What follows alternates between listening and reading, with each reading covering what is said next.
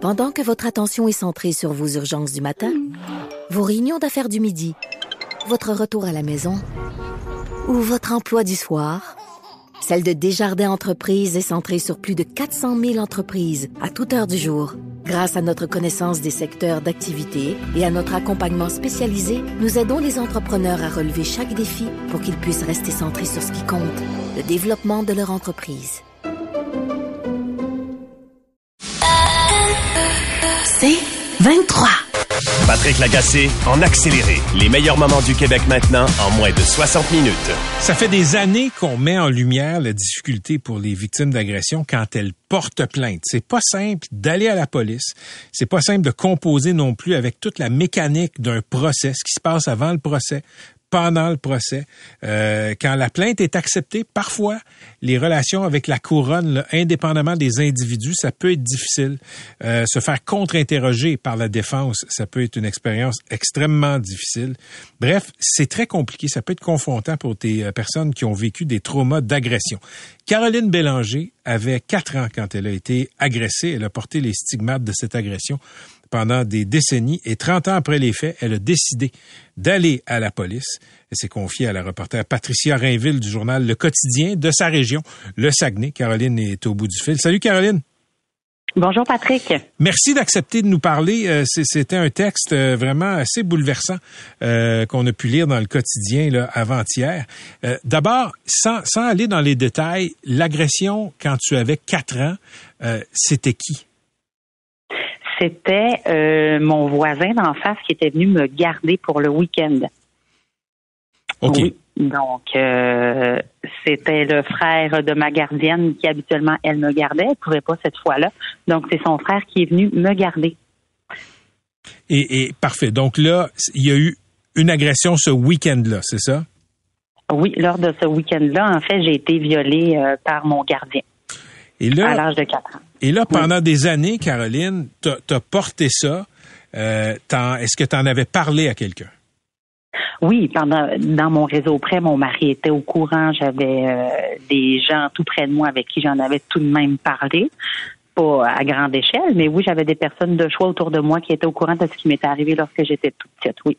Qu'est-ce qui fait que, euh, d'une part, tu avais décidé de pas porter plainte, et ensuite, qu'est-ce qui a fait que tu as décidé de porter plainte? De pas porter plainte, euh, ça faisait tellement longtemps que je vivais avec ce traumatisme-là, je me disais, ça va, je, suis capable de cohabiter avec le traumatisme. Mais vient un moment dans notre vie où j'ai été enceinte. Et à ce premier moment-là, quand on porte la vie en soi, puis qu'on sait qu'on va devoir protéger des enfants, assurément que ce traumatisme-là refait surface. Et euh, quand nos enfants ont l'âge qu'on avait lorsque ça nous est arrivé, puis qu'on voit comment sont petits et vulnérables, ben assurément que là, on se dit, ben voyons, ça n'a pas de bon sens qu'une personne ait voulu abuser de moi à cet âge-là. Euh, donc, ça refait surface encore, puis ça prend encore plus de place. Euh, moi, euh, ben, j'ai aussi celui qui a partagé des moments de notre vie importants, qui a baptisé mes filles et qui a marié moi et mon mari, et Paul-André Harvey un prêtre pédophile qui a eu plus de 68 chefs d'accusation, étant été, ayant été le plus euh, la, personne ayant eu le plus de plaintes au niveau pan-canadien euh, d'agression de, sexuelle chez des enfants. Puis cette personne-là avait partagé les plus beaux moments de ma vie, avait pris mes enfants, puis je me disais, mais lui, je l'ai pas vu venir, puis je veux les protéger mes filles. Je fais comment? Hmm. Donc ça, ça, ça éveille encore cette souffrance-là qui prend de plus en plus de place. Puis à un moment donné, je me suis dit, ça suffit. Ça prend toute la place. J'y pense constamment. Je dois faire quelque chose. Puis euh, j'ai décidé d'écrire à, une personne de mon réseau euh, qui connaissait aussi cette personne-là. Je lui ai dit que je prenais, j'avais entamé des démarches personnelles, euh, que je voulais savoir si elle savait si cet agresseur-là aurait pu agresser d'autres personnes. Elle m'a confirmé que oui, il y en avait d'autres. La journée même, je suis partie au poste de police. Je me suis dit, là, ça suffit, je prends tout mon courage et j'y vais. Donc, je me suis présentée à la SQ. Est-ce que c'est là que je vous parle de mes sept ans de démarche? Oui, ben, ben, c'est ça, parce que là, Caroline, tu savais pas que tu t'embarquais dans sept ans de, d'aller-retour dans le système judiciaire. Euh, le premier procès a, avorté, mais tu as trouvé déjà difficile d'avouer les circonstances dans lesquelles tu dois euh, rapporter ta plainte aux policiers. Oui. Euh, moi, la journée même, je suis allée là, je suis arrivée, j'étais très émotive. Quand on ouvre cette boîte-là, hein, cette souffrance-là, on, on l'a comme elle vient, je pleurais. Je suis arrivée à la je voulais porter plainte et on me dit, l'enquêteur, le premier enquêteur au dossier me dit, ben pour ouvrir le dossier, ça me prendrait la date de naissance ou l'adresse de ton agresseur. Là, je me dis, mais là, comment une personne qui est agressée en pleine rue fait pour porter plainte? Comment, comment je fais pour trouver sa, date de naissance? Toi, tu avais le nom, là. Il dit, je peux vous le montrer. Je l'ai même retrouvé sur Facebook. Je peux vous le montrer. Euh, il a dit, non, non, c'est pas comme ça que ça fonctionne. J'ai dit, je peux contacter la personne que j'ai déjà contactée une fois.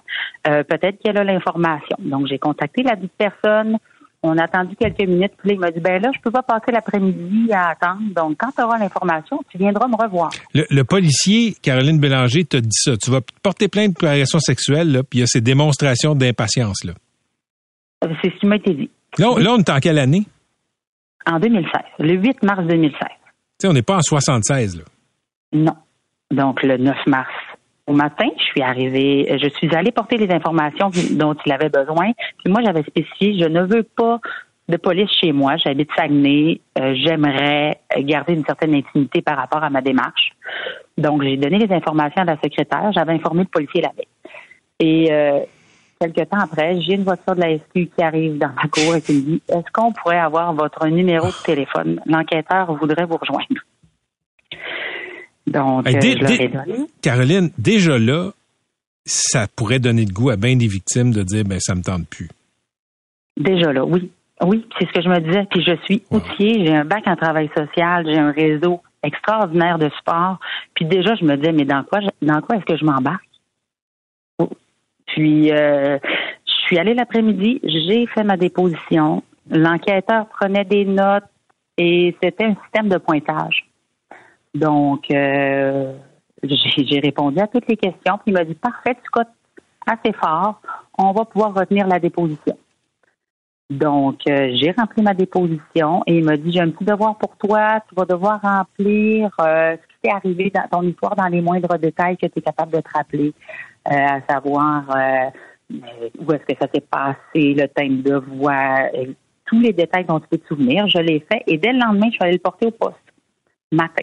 Dans l'après-midi, j'ai un second enquêteur qui m'a appelé pour me dire que j'aurais pas dû remplir la première déclaration, que le premier enquêteur devait seulement prendre mon nom et que c'est lui qui devait prendre la déposition. Donc là, on recommence. Je ben, non, ben ça c'est le 10 mars, c'est à l'été 2016 que j'ai rencontré le second enquêteur qui me fait remplir une seconde déposition. Donc là, moi j'ai deux dépositions que la défense peut utiliser contre moi mhm. durant mhm. le procès. Et on me dit, ben là, il faut que tu sois le, plus clair possible à nouveau, que j'ai fait de, mon mieux. L'enquête s'est poursuivie parce qu'il y avait d'autres victimes. Donc, l'enquêteur, le second enquêteur au dossier devait rencontrer toutes les autres victimes après un certain temps. On est presque, on est un an plus tard, en septembre 2017. Je vais au courrier, j'ouvre une de mes enveloppes et ça me dit la reine contre Richard Ford. Et c'est comme ça que j'ai appris que mon dossier avait été retenu. Par une lettre dans la poste. Il personne qui t'a appelé. Non. Non, personne ne m'a appelé. Donc, quelques temps plus tard, j'ai rencontré l'avocate qui allait être à mon dossier attitré. Et la première chose qu'elle a fait, c'est me faire des excuses au nom du DPCP parce que jamais j'aurais dû apprendre que euh, la reine contre Richard Ford avait été retenue, que elle, premièrement, elle me disait, moi, j'aurais pu être dans l'eau chaude aussi parce que je savais pas à qui j'avais affaire ce matin. Puis peu importe qui c'était, qu'elle soit défendable ou non, je devais la défendre. Donc pour elle aussi, c'est un grand risque avant que j'entre dans son bureau là. Caroline, ça fait déjà ça fait déjà quelques minutes qu'on se parle. Puis j'ai l'impression que euh, tu étais traité comme quelqu'un qui rapportait un vol de vélo. Ben la métaphore que je faisais était j'ai l'impression que je vous annonce que je me suis fait voler ma télé. Puis que c'est pas si grave. Quand moi j'arrive là avec le traumatisme qui a qui m'a habité ma vie entière. Puis je le dis souvent, ma vie entière, moi, dès que ça m'est arrivé, là, je me, je me suis fait raser les cheveux. J'ai, j'ai, je voulais ressembler d'un garçon. J'ai eu un trouble de l'identité. J'ai, euh, j'ai été traumatisée. J'avais, j'avais peur de plein de choses. J'avais peur d'être une fille.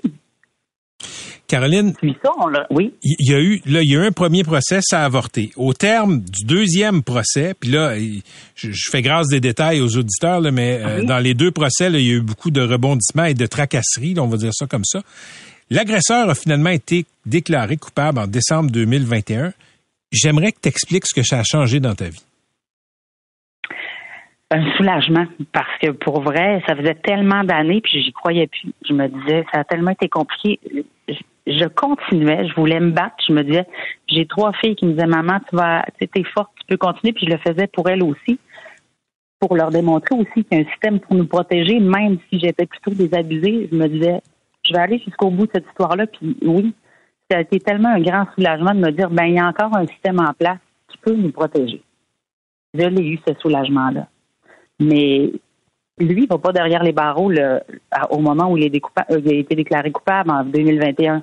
Donc, je reste quand même en suspens. Tu sais, j'ai un- doute parce que je dois faire ma lettre de déclaration de la victime, puis la sentence a seulement été rendue le 8 avril 2022. Hmm. Et là, lui a fait appel de la sentence, donc il était libéré le 22 avril. Puis là, ben, ça a été au 5 décembre dernier. qu'est-ce qui est arrivé Et le là, 5 le 5 décembre, je me branchais euh, parce que c'était le, le matin où euh, il allait en appel. Donc, on était avec la cour d'appel. Je devrais, je devais me brancher pour euh, 10 heures. Une heure et demie avant la rencontre, j'ai Maître Vallée, un procureur qui m'a appelé, qui m'a informé euh, qu'il avait décidé de ne pas utiliser son droit d'aller en appel et que c'était terminé, qu'il avait 48 heures pour aller en prison. Et à ce moment-là, je me suis effondrée. je comprends Vraiment, je me suis dit, j'ai, c'est comme si j'avais fait comme 12 marathons consécutifs, puis 14 Ironman, puis qu'enfin, j'arrivais à la, à la ligne d'arrivée. pour, euh, pour toi, Caroline Bélanger, l'idée de ces tribunaux spécialisés pour les victimes d'agressions sexuelles, là, qui est encore une idée là, qui va se concrétiser dans les prochaines années, euh, t'applaudis ça? je l'applaudis et pas. OK, pourquoi? Je ne suis pas dans le domaine. Ben, c'est parce que j'ai, lu. Je- un avocat, un avocat ou une avocate, n'importe qui pourrait m'éclairer. Mais moi, quand je lis ça, je me dis, oui, ils ont axé beaucoup sur le processus d'accompagnement puis la collaboration entourant toutes les victimes qui sont adaptées pour faciliter le passage au tribunal puis améliorer son expérience pour la victime. Au, au niveau de l'accompagnement. Mais moi, c'est pas que à l'accompagnement que je trouve qu'il y a une complexité, c'est à l'interne. Puis à l'interne, c'est ce que ça dit dans ce que vous pouvez lire sur Internet, c'est que le tribunal spécialisé ne modifiera pas le droit applicable, pas les règles ou les règles de procédure, ni le droit garanti par la Charte canadienne des droits et libertés. Donc tout ça, c'est pas touché. Puis moi, ce que je disais, c'est ben le premier procès qu'on appelle l'enquête préliminaire, est-ce qu'on pourrait le passer? Est- Est-ce qu'il est obligatoire? Est-ce qu'on peut trouver des personnes qui seraient aptes à faire une évaluation en dehors d'un procès, à savoir s'il peut y avoir procès? Parce que c'est dur aussi pour une victime, parce que l'enquête préliminaire devant le juge, ben c'est un vrai procès. Hmm. On, on se fait ramasser dans le box des accusés. Puis moi, j'ai un, un, un avocat de la défense qui a utilisé le code criminel comme si c'était moi l'enfant de 4 ans pour mimer mon viol. Et ça, c'est d'une violence inouïe. De voir que le juge laisse ça aller, puis de voir un avocat de la défense utiliser un code criminel comme si c'était moi l'enfant, je trouve inacceptable.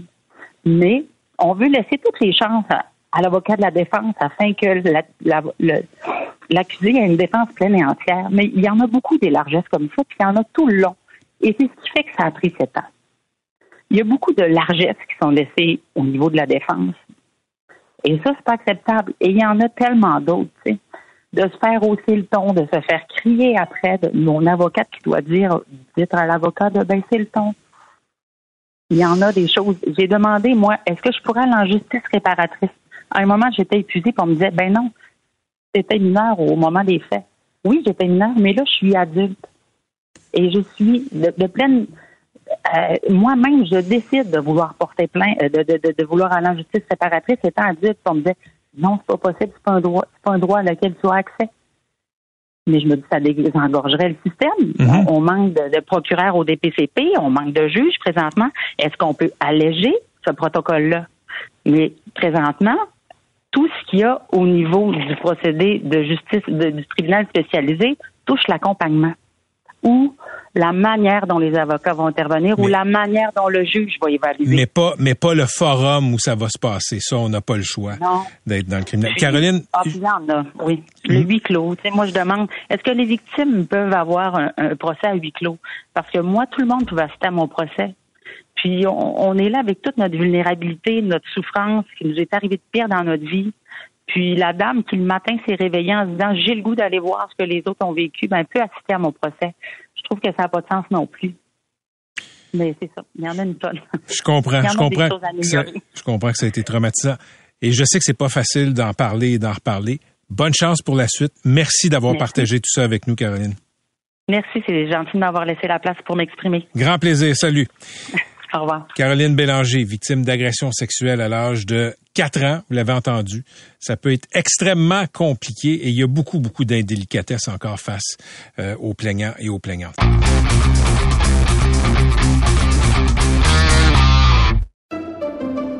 Pendant que votre attention est centrée sur cette voix qui vous parle ici, ou encore là, tout près ici, très loin là-bas, Celle de Desjardins Entreprises est centrée sur plus de 400 000 entreprises partout autour de vous. Depuis plus de 120 ans, nos équipes dédiées accompagnent les entrepreneurs d'ici à chaque étape pour qu'ils puissent rester centrés sur ce qui compte, la croissance de leur entreprise.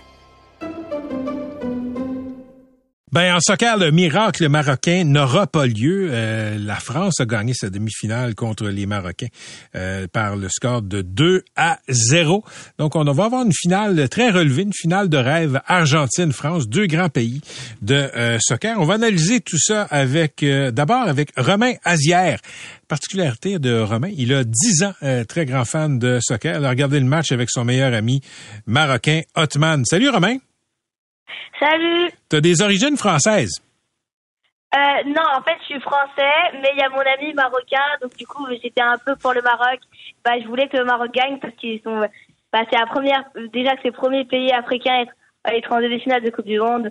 Bah, je voudrais qu'ils aillent en finale, mais, mais bon, ils ont perdu 2-0, mais bon. Bon, mais là, est-ce que, est-ce que Hartmann, lui, euh, est-ce qu'il s'est mis à pleurer à la fin du match? Euh, non, mais il était très déçu, surtout au deuxième but, euh, quand, euh, quand il y a Colomiani qui a marqué, j'étais quand même déçu. Bah, bah moi aussi parce que quand même, euh, j'ai un peu quand même pour le Maroc, mais je suis français, donc je suis quand même pour la France. Bon, est-ce que est-ce que tu, euh, dès le début du tournoi, est-ce que tu pensais que la France irait en finale, Romain? Bah, dès que j'ai vu le premier match face à l'Australie, je me suis dit, bah, euh, je pense qu'ils vont au moins aller demi-finale. Et bah, bah là, j'ai vu que bah, contre l'Angleterre, quand même, il y avait beaucoup d'occasions euh, des Anglais. C'est les Anglais qui dominaient le match. Mais la France, quand même, ils ont gagné de 1 bah, parce que Kane a raté son bah, deuxième penalty. Mm-hmm. Et, euh, mais ouais, je pensais quand même qu'ils allaient au quart, demi-finale. Ton joueur préféré dans l'équipe de France, c'est qui? C'est Kylian Mbappé. Enfin, c'est mon joueur préféré bah, dans, dans tout le monde du soccer parce que euh, dès que j'étais tout petit, c'était euh, Kylian Mbappé parce qu'il il, m'impressionne avec ses dribbles et sa façon de tirer. Plus que Messi? Et, euh, Ouais, plus que Messi, mais Messi, c'est aussi quand même un des, un de mes joueurs préférés parce qu'il est, il est intelligent, et, il, il dribble et il, il marque des magnifiques buts. Mais là, Romain, pour la finale France-Argentine, ton, ton cœur va pas être déchiré. Là. Tu vas être du côté des Français, là, pas celui des Argentins. Ouais, ouais. Là, là, je suis du côté des Français, mais ouais. Parce qu'il y a quand même Messi. Mais ça va être une finale intéressante parce que Messi et Mbappé, ils jouent au PSG ensemble. Donc, euh, euh, quand même. Mais je pense en vrai que l'Argentine va gagner. Ah oui, ok. Pourquoi? Bah, j'ai vu le match contre la Croatie ils sont vraiment beaucoup améliorés. Alvarez, Messi et Alvarez a mis quand même le deuxième but un peu chanceux, mais quand même euh, un beau but. Mais Messi a mis une lucarne sur son penalty. Euh, bah, quand même, je pense que la France n'était pas si bon dans ce match. Quand même, le Maroc se débrouillait bien. Donc, euh, je pense quand même que l'Argentine se débrouillait mieux en demi-finale. Donc, je pense que l'Argentine va gagner la finale. Bon, mais je te laisse aller savourer la victoire de la France. Romain, merci de nous avoir parlé et bonne finale dimanche. Merci. À la prochaine. OK, mon, mon premier, mon prochain invité est né à Laval, mais c'est un Marocain de cœur. Sa famille est marocaine, vous le connaissez. C'est le trait des opinions, Rachid Badouri. Salut, Rachid. Comment ça va, Pat? Très bien. Toi, euh, pas trop déçu? Mais non, mais non. En fait, je, je, pense que même s'il s'était arrêté euh, après le Portugal, je, je pense qu'il y, y a, un mérite fou mhm. euh, cette équipe-là. est vraiment le coup de cœur de la Coupe du Monde. Puis c'est pas parce que je suis marocain que je dis ça. C'est vraiment, je pense que tout le monde l'a vu, tout le monde était capable de dire que c'est c'était quelque chose d'extraordinaire leur parcours. Je pense qu'ils peuvent repartir la tête très très haute, très fière. Très juste parce que euh, ben on les attendait pas. On savait qu'ils avaient une bonne équipe, mais mais il n'y a pas de tradition chez les Marocains euh, de se faufiler là dans les dernières équipes euh, présentes. Le plus beau souvenir que tu conserves de l'équipe du Maroc de cette Coupe du Monde, c'est quoi, Rachid? C'est même pas sur le terrain. En fait, c'est même pas pendant une game. C'est après l'élimination du Portugal. Il y a un des joueurs, son nom m'échappe. Je ne sais pas si c'est Hakimi ou un autre qui est allé chercher sa mère pour l'amener, pour l'amener sur le terrain puis commencer à danser oui. avec elle. Ça, pour moi, ça a été euh, le plus beau moment parce que d'arriver à un très haut niveau de jeu comme ça, tu le sais, tu as joué longtemps au soccer. Euh, pour moi, d'arriver puis de dire, regarde, ça, c'est mon moment de reconnaissance, de dire n'importe où je joue, que ce soit dans la Ligue 1 ou aussi loin que ça dans la Coupe du Monde, je vais aller remercier la personne grâce à qui je suis là aujourd'hui. Fait que ça m'a vraiment touché. Plus que n'importe quoi.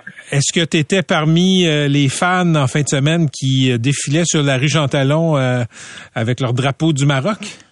Non, j'étais parmi ceux qui ont eu un virus pendant 48 heures et qui, puis qui, euh, puis qui étaient euh, vraiment en train d'éternuer, tousser, et je te dirais pas le reste.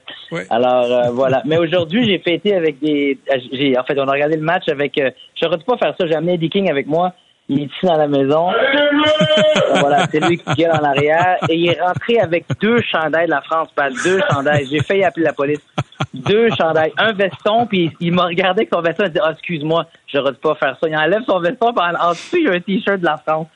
Fait que, euh, il a été très baveux, ça a été très plate d'écouter ça avec lui. Eddie, Eddie, si je me souviens bien, est originaire du Congo. Je m'attendais à ce qu'il soit dans Team Afrique. Je dois te dire, je suis un peu, un peu surpris. Bah, je suis français et l'équipe de France est une équipe africaine à ce qui me concerne.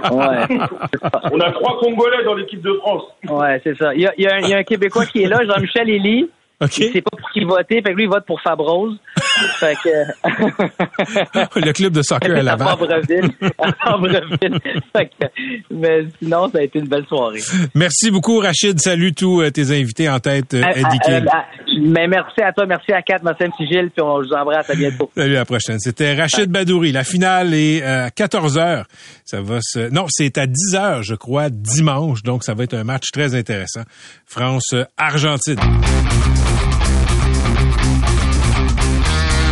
Bon, on va parler avec une femme qui a été passablement occupée cette année à cause de tout ce qui occupe le Canada sur la scène internationale. La députée de Cartierville, Hansik, ministre des Affaires étrangères, Mélanie Joly est avec nous. Madame Joly, bonjour. Allô, Patrick. Madame Joly, on va commencer avec l'Ukraine. C'est un dossier qui vous a beaucoup occupé depuis le 24 février, euh, jour de l'invasion russe euh, là-bas. Combien le Canada, d'abord, a donné en aide de toutes sortes aux Ukrainiens?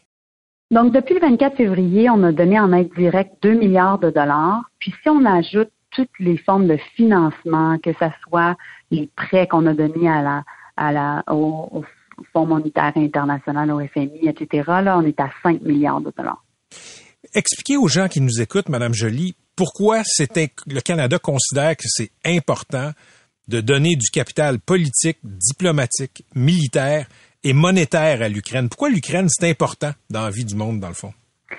C'est important parce que ce qui arrive présentement, quand la Russie a décidé d'envahir son voisin, ça a créé une brèche dans les, règles qui nous gouvernent depuis la Deuxième Guerre mondiale.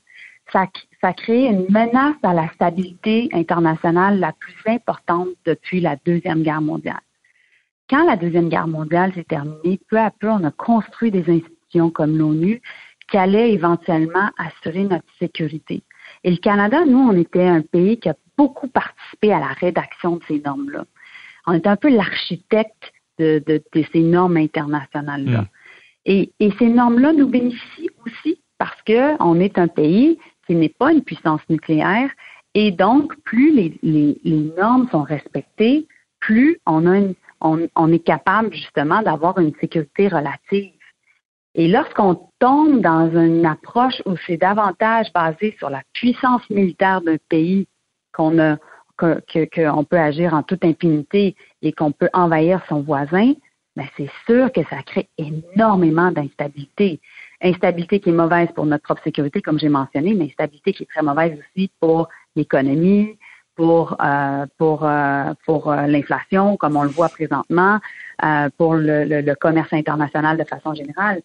Et donc, c'est c'est vraiment notre façon d'avoir vécu depuis environ les 80 années, dernières années et en particulier les 30 dernières depuis la chute du mur de Berlin qui sont présentement, qui sont testés, qui sont questionnés. C'est pour ça que moi, quand je pense en dernière année, Patrick, là, j'ai l'impression d'avoir vécu une décennie. Puis quand je commence 2023, ben je sais que je suis dans un monde, on est tous dans un monde qui est différent d'il y a un an. Il y a beaucoup parce que parce que justement, il y a cette instabilité internationale. OK, parlons des Américains. Euh, ça a longtemps été une tradition. La première visite à l'étranger d'un président américain, ça se faisait au Canada. Le président Biden n'est toujours pas venu à Ottawa. Pourquoi?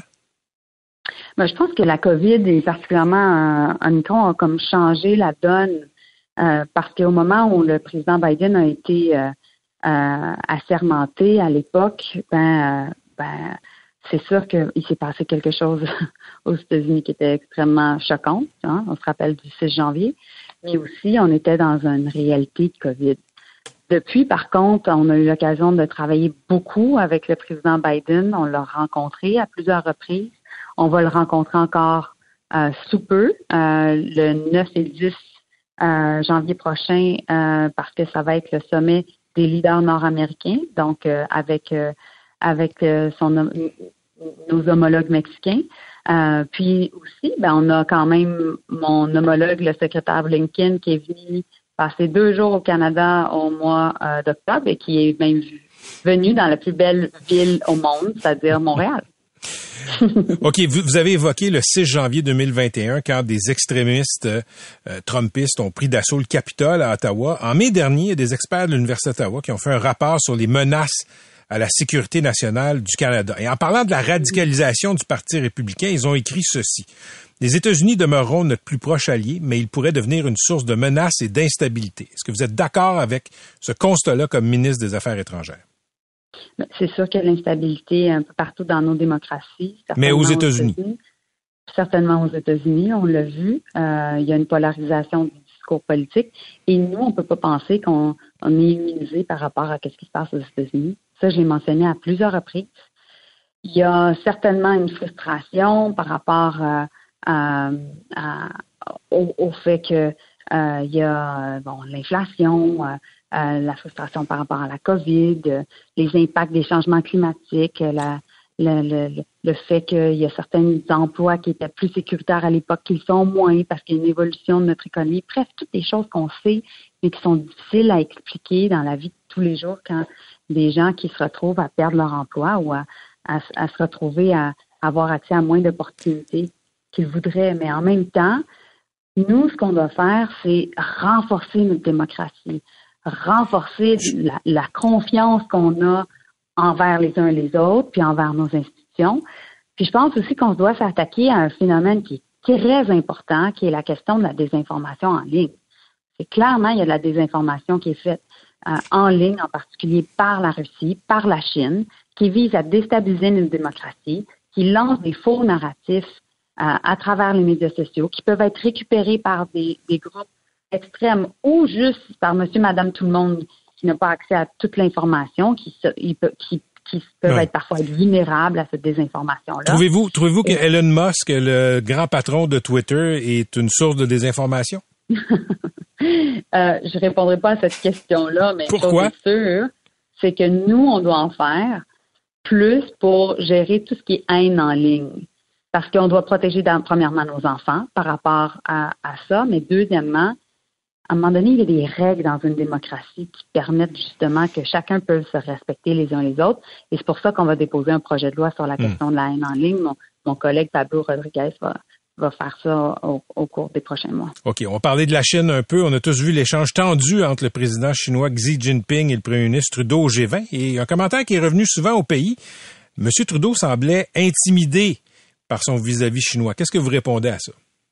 Non, c'est pas ça que j'ai vu, moi. C'est plutôt euh, un premier ministre qui, euh, qui euh, dans le fond, répondait avec beaucoup de, de conviction et de fermeté par rapport à comment nous, on, on, on, gère l'information, à quel point pour nous, une presse libre et indépendante, c'est important, puis qu'on informe notre population. On n'a pas le même système politique que la Chine, on le sait. On est arrivé dans, avec une politique, j'ai présenté une politique qui est sur la Chine et sur l'Indo-Pacifique qui est claire. Euh, et donc, en même temps, on va continuer à avoir des conversations avec la Chine sur plusieurs sujets sur lesquels on peut s'entendre, comme par exemple les changements climatiques. La COP 15 a lieu présentement. Stephen Guilbeault travaille avec son homologue chinois sur les questions de la protection de la biodiversité. Je suis très optimiste par rapport à qui peut en ressortir de la COP 15. Puis justement, on est capable de trouver des terrains d'entente sur certains sujets comme celui-là. On a vu de l'ingérence euh, politique. Les Chinois ont, euh, sont ingérés dans le processus électoral canadien en 2019. On voit des histoires d'espionnage industriel. Euh, on a vu les deux Michael qui ont été pris en otage là-bas. Est-ce que la Chine, c'est une amie du Canada, Madame Joly? Ben, la Chine, je l'ai dit, c'est une puissance mondiale perturbatrice. Donc, on va collaborer avec la Chine quand c'est possible. Mais c'est pas une amie. C'est un, un pays avec lequel on, on doit compétitionner. Mais c'est pas une amie. Les Américains sont nos amis, les Français sont nos amis, les Britanniques sont nos amis. Ce que vous me dites, c'est que la Chine n'est pas un pays ami du Canada. Mais parce que le problème avec la Chine présentement, c'est que de plus en plus, ils commencent à avoir des intérêts qui ne sont pas en, lien avec hmm. nos propres intérêts ils essaient d'interpréter les règles internationales euh, en leur faveur ou bien essayer de les contourner ou de les modifier pour euh, leur propre dessin. Donc, c'est un problème. Et tantôt, dans l'entrevue, on parlait de la question d'avoir une sphère d'influence plutôt qu'un respect des normes internationales. Mais c'est ça qui se passe présentement. Donc, plus la Chine ne respecte pas les règles internationales, plus nous, on doit travailler pour, premièrement, avoir une position de principe où on, on, fait en sorte d'exprimer notre position sur le fait qu'on doit les respecter. Et deuxièmement, plus on va travailler avec d'autres États pour faire en sorte de mettre de la pression pour qu'ils les respectent. C'est ça qu'on fait au niveau diplomatique, mais en même temps, on doit s'engager diplomatiquement avec la Chine parce qu'on doit être capable d'avoir des conversations difficiles. Je sens que l'année 2023 va être euh, aussi euh, mouvementée pour vous que 2022 mhm. l'a été. merci d'avoir été avec nous, Madame Joly. Ça m'a fait plaisir. Merci, Patrick. Merci tout le monde. Joyeuse fête. À la prochaine. Joyeuse fête. C'était Mélanie Joly, députée libérale fédérale d'Annecy, Cartierville et évidemment ministre des Affaires étrangères du Canada. Bon. Pendant que votre attention est centrée sur vos urgences du matin, vos réunions d'affaires du midi, votre retour à la maison ou votre emploi du soir, celle de Desjardins Entreprises est centrée sur plus de 400 000 entreprises à toute heure du jour. Grâce à notre connaissance des secteurs d'activité et à notre accompagnement spécialisé, nous aidons les entrepreneurs à relever chaque défi pour qu'ils puissent rester centrés sur ce qui compte, le développement de leur entreprise. Boucher les oreilles des enfants, on va parler de euh, sujets un peu matures pour adultes. Euh, salut Maud Goyer. Salut Patrick Lagacé. On voit de plus en plus de nudité frontale masculine au petit écran dans des séries euh, d'ici ou d'ailleurs, mais les productions, semble-t-il, n'utilise pas euh, le véritable appendice sexuel des hommes, euh, il y aurait des effets spéciaux. Ben oui, c'est ça qu'on a appris tout récemment. En fait, c'est grâce euh, à la dernière saison de White Lotus qui a été diffusée récemment sur Crave. Il y a l'acteur Theo James qui incarne Cameron qui est allé dire en fait qu'il avait utilisé une prothèse. On le voyait dans le premier épisode de la de la saison 2. On le voyait en train de se déshabiller et il y avait une prothèse. Donc son pénis était très très gros. Alors là, les, évidemment, les magazines se sont, les médias se sont euh, emparés de l'affaire et on dit mais qu'est-ce qui se passe? Et là, il a avoué utiliser une prothèse et euh, ça a fait boule de neige. on en a parlé la pression que ça met sur les hommes. Ben oui, c'est ça. Ben c'est de ça que je veux parler. Tu ton téléviseur, tu regardes, oh là, bang. C'est pas facile. C'est quoi les hein? modèles qu'on donne aux hommes? Un homme alpha, un homme viril, faut que ça aille un gros appendice comme tu dis. Mais en fait, ce qui est, ce qui est le, dans le journal de Montréal, dans le 24 heures, il y a Simon Boulris, l'auteur, qui s'est insurgé contre cette pratique-là, puis il a dit ben ben, euh, en gros, ce qu'il a dit, c'est qu'on montre, d'accord, on montre davantage de pénis à la télé, c'est super, mais c'est vraiment malhonnête, puis ça contribue à nourrir certains standards, et c'est très peu crédible euh, que euh, les acteurs utilisent des prothèses. Parce Et là, qu'on grossit la chose, j'imagine. je vais comme pousser juste un gros, gros soupir, parce que c'est pas ça qu'on fait avec le corps des femmes depuis la nuit des temps. Mais- Ouais, mais c'est pas pareil. Ah, c'est ça. C'est, là, c'est, là le. Oui, mais Maud, Emilia Clarke, là, dans, dans Game of Thrones, elle avait une doublure pour toutes ces scènes de nudité. Oui, c'est ça. C'est correct. Il y a, c'est ça. Il y a plusieurs choses là-dedans. En fait, moi, ce que j'ai juste plusieurs questions par rapport à ça. Premièrement, si un gars eff- effectivement est gêné ou est intimidé, il a le droit à son intimité. Pourquoi pas utiliser une prothèse? Moi, je vois pas. c'est pas la prothèse qui me dérange tant que ça. Ce qui me dérange, c'est que la nudité frontale masculine est souvent utilisée pour faire un revirement ou un élément déclencheur dans le scénario. Tu sais, c'est comme si quelque chose de bien gros. Puis les acteurs, on il y a une tendance comme ça. oui, là. oui. Alors que les filles, puis les corps des femmes, eux, c'est comme c'est banal. Ils sont juste là, ils ont juste passé en arrière, puis ils sont tout nus, puis c'est normal. Puis on voit beaucoup de poitrine, on voit beaucoup de fesses, on voit beaucoup de de, de, de, de nudité frontale féminine. Et souvent, c'est comme c'est banalisé. Alors que pour les hommes, souvent, ça va nourrir le scénario. Dans le cas de White Lotus, par exemple, je pourrais- c'est je pourrais vous scientifique. donner. Ce que tu là, là c'est comme vérifier. Là, si, si on a besoin de chiffres, on y trouverait. Là. Ben, en oui, fait, moi, je, je suis persuadée. Ouais? OK. Oui. Oui, en fait, en fait, c'est que c'est juste. Je pense que ça va s'équilibrer avec le temps là. Je, je vais donner des exemples. J'aurais plusieurs exemples à te nommer si tu en veux plusieurs. Dans White Lotus, justement, le personnage de Cameron va se déshabiller puis ça va créer une tension parce que la meilleure amie, euh, la, la copine de son meilleur ami va entrer au même moment puis ça va créer une tension sexuelle qui va après ça nourrir tout le reste du scénario. Catherine, t'es d'accord? Ça, ça devient vraiment un, un enjeu important de toute la série. Dans Succession, euh, Rom- Roman, un des un des fils de la de la, la famille millionnaire, euh, va envoyer par inadvertance euh, ses organes génitaux à son père par, par Il envoie des pics à son père. exactement par co- par, euh, Mais par texto. il l'envoie pas à toute la compagnie aussi? Je- ben, non, je pense qu'il l'envoie Ouais. surtout à son père, puis ça va quasiment déshériter. Donc, il y a, il y a aussi, là aussi un revirement dans le scénario. Et ainsi de suite. Donc, souvent, ça nourrit quelque chose, alors que pour les femmes, c'est comme banalisé. Fait que je trouvais ça juste intéressant de dire, est-ce que c'est vraiment la prothèse puis la nudité frontale, ou est-ce que c'est, est-ce que c'est pas justement encore une sorte d'iniquité dans la façon de l'utiliser dans le scénario? Mais- Et je mais- pose la question. Je, je, Écoute, je, je, je regarde pas assez de films puis de séries pour voir un changement de tendance. Fait que ça, vous m'apprenez ça, OK? Mais ce que je dois vous dire, c'est, tu sais, des, des, des femmes dont on voit, par exemple, les seins, euh, je veux dire, euh, 80, 1986, le Bleu Nuit, là, ça, ça a éveillé beaucoup de, de, de- d'ados puis de, d'adultes, OK? Ben, ah. mais, mais ça a toujours existé, entre guillemets, le pénis des hommes à l'écran, dans ce qui est pas de la porno, il me semble que c'est plus nouveau. c'est très nouveau, Mais il y a eu de l'amélioration. Je, je regardais Germinal dernièrement, un film euh, de tourné des années. Écoute, complètement ridicule. Ils travaillent dans une mine, puis à tout bout de champ, les filles enlèvent leur chandail. Ils sont, mais voyons donc, dans une mine. Tu sais, je veux dire, il n'y a pas de raison. Les Français étaient très forts là-dessus. On fait plus ça. Euh, Tu sais, je veux dire, pour rien, là. Mais j'ai des- quand même des interrogations. Euh, je pense au film Arlette, par exemple. Il y a une scène de nu qui ne sert absolument pas le scénario. En- Ouais, avec euh, Lara Fabian et euh, Marc-Pierre Morin? euh, exactement. C'est écrit par une femme, c'est réalisé par une femme, c'est joué par des femmes, et il y a quand même eu cette décision-là. Mm. C'est ça. Ben, je, je trouve que euh, je suis pas pour la censure dans, dans un cas pour les femmes Mais ou moi, je pense qu'il faut que ça serve le scénario. Ben, c'est ça que ça serve le scénario exactement. Et Patrick, tu parlais de 1986. Effectivement, au Québec, c'est dans la, la fin des années 80 qu'on a commencé à en voir plus. Par exemple, dans Lancer compte, envoyer des fesses de joueurs de hockey. Euh, on se souvient Ben, des filles dans de déclin l'Empire américain. les- oui, mais là, ça, les- les films. Là, les- Ça, c'est le grand écran. Mais mettons le petit écran Ah, au ok. Québec. Il faut, faut, faut euh, ramener Ouais. ça au petit écran, mais mon le, Dieu. Mais le petit écran au Québec, un pénis dans le petit écran au Québec, on n'en a pas vraiment jamais eu. J'ai échangé un petit peu avec Hugo Dumont aujourd'hui. Il y en a pas vraiment. En fait, il y a, il y a- là, il y a la, la- la série de Xavier Dolan. Euh, Ouais. semblerait qu'il y en a, mais là, Ouais. est encore... Est-ce que, est-ce que ça se peut que ça ait rapport avec des lois sur l'indécence? C'est-à-dire que le sexe masculin ou féminin, si tu le montes à la télé, tu tombes dans des, dans des euh, paramètres Non, d'indécence, le- la seule chose qu'il y a, c'est que le CRTC dit que le contenu à caractère sexuel doit être diffusé entre 21h et 6h. Ça doit être accompagné d'avertissement. C'est la seule chose. Donc, non, il y a pas Non. de... j'ai- rien vu là-dessus.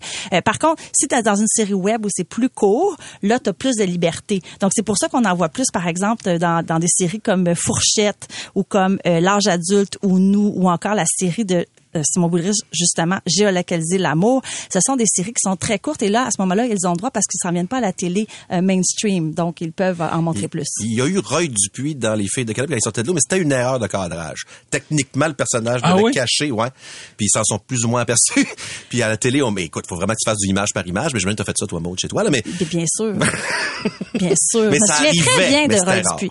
Ouais. Eh ben, et il y avait eu aussi, on s'en souvient, quand la série Cheval Serpent a sorti, tout le monde avait dit les acteurs ont signé, il va y avoir de la nudité frontale et ça servait le scénario puisque ça se passait dans un bar de danseurs nus. Et finalement, il n'y en a pas eu. Non. Zéro, nada. Donc, c'est encore quelque chose qui est un peu euh, à venir au Québec, alors que sur, dans les, sur les plateformes puis aux États-Unis, là, qu'on pense à euh, Se- Sex Education and Just Like That, la suite de euh, Sex and the the City. City, de Minx, de Euphoria, il y en a vraiment beaucoup. C'est pas, Donc, c'est pas un peu racoleur que ce soit euh, des actrices ou des acteurs? Qu'est-ce que tu veux dire? Ben, ce que je veux dire, c'est, c'est, vous me dites, ça sert le scénario, ça sert pas le scénario. Tu peux servir le scénario sans montrer de pénis, sans montrer de sein non plus, là. Oui, c'est ça, mais on le fait, oui, mais, mais c'est parce qu'on le fait depuis la nuit des temps avec les filles. C'est juste ça. C'est, c'est, mais donc, ben, moi, en fait, c'est, je- c'est- on est beaucoup que dans la notion corps- du consentement corps, aussi. mais- Donc, si l'actrice ou l'acteur veut pas se montrer, moi, je pense qu'il faut respecter ça. Puis maintenant, on sait qu'il y a des coordonnateurs sur les plateaux Des, pour coord- justement... des coordonnateurs d'intimité. D'intimité, Ouais. exactement. Mais C'est un ce- avancement, selon moi. Moi, ce que, je, ce que je pense que tu veux dire, c'est que le corps de la femme a été banalisé. Oui. Euh, tandis que celui de, de l'homme est là vraiment pour... Euh, il est là d'une façon, encore une fois, peut-être un peu plus héroïque. C'est-à-dire que si on le montre parce que ça vaut la peine de le montrer parce que ça sert l'histoire. Tandis que la femme, ben souvent, il y en a combien des gars à la télé ou au cinéma qui... C'est donc beau des seins, on va les montrer, pourquoi pas, ils sont là. tu sais. Oui, c'est ça. faut se demander c'est qui qui réalise, c'est qui qui est derrière la caméra. Est-ce que Mais les actrices dans leur... Non, mais- Euh, Et, et- et j'ai- j'ai- j'ai- dans mes recherches, je disais que c'était, il y avait la, la- la- le personnage de Casey dans Euphoria, qui est Sydney Sweeney, une super bonne actrice, qui disait que elle, elle avait elle trouvait que sa performance était géniale, mais personne n'en avait parlé parce que c'était dénudé. Donc, il y avait un côté pour les femmes actrices de, il y a une facilité ou elle a peut-être un manque de talent, c'est pour ça qu'elle monte ses seins, ok? Puis, alors que pour les gars, c'est comme un courage, un acte de courage, de bravoure. C'est vraiment, oh mon Dieu, il a, osé faire ça. Fait qu'il y a comme une iniquité encore. Fait que quand on parle de, de, ah, tant mieux, on en voit de plus en plus une iniquité, je suis comme, eh, peut-être pas tant que ça. Tu sais, je, trouve qu'il y a encore une iniquité. Puis la solution, c'est peut-être juste plus d'honnêteté et plus d'authenticité. Mais Hey, vous ça, êtes- juste c'est pour dire, autre- l'épisode dans 10% avec Béatrice Dalle, dans Appeler mon agent, où justement, elle a fait sa carrière sur euh, 37.2 le matin pour montrer son corps. Puis là, il y a un réalisateur qui veut encore qu'elle monte ses seins. Puis elle fait non, pas Non, cette ça, fois-là. ça suffit. Ouais. Merci, Maude. Plaisir, Patrick. Merci. On aura peut-être l'occasion de reparler d'appendices sexuels à la télé dans un futur très proche. Et pour montrer une égalité, peut-être qu'en 2023, on pourrait faire une émission, Patrick, nu. Oui. En fait, À la c'est quoi? radio. Ça, ça s'est fait autour de 99 à CKMF. Hein? Ouais, j'ai, fait, j'ai fait un papier là-dessus au Journal de Montréal. Ils avaient animé, animé nu. OK, je niaisais, mais ça s'est fait. Non, non, Hey, ça on va essayer fait. de la retrouver. Ah oui, oui. Ah, je te laisse ça. Ri- Richard Marquis, le metteur en ondes de Paul, euh, de Paul Arcan, euh, a fait la mise en onde tout nu. Mais voyons, Euh, tu le dis. T'es revoir dans l'équipe, dans le cubicule de l'équipe de Paul, il y a encore une photo. Patrick Lagacé en accéléré. C'est 23. Pendant que votre attention est centrée sur vos urgences du matin, vos réunions d'affaires du midi, votre retour à la maison ou votre emploi du soir, celle de Desjardins Entreprises est centrée sur plus de 400 000 entreprises à toute heure du jour. Grâce à notre connaissance des secteurs d'activité et à notre accompagnement spécialisé, nous aidons les entrepreneurs à relever chaque défi pour qu'ils puissent rester centrés sur ce qui compte, le développement de leur entreprise.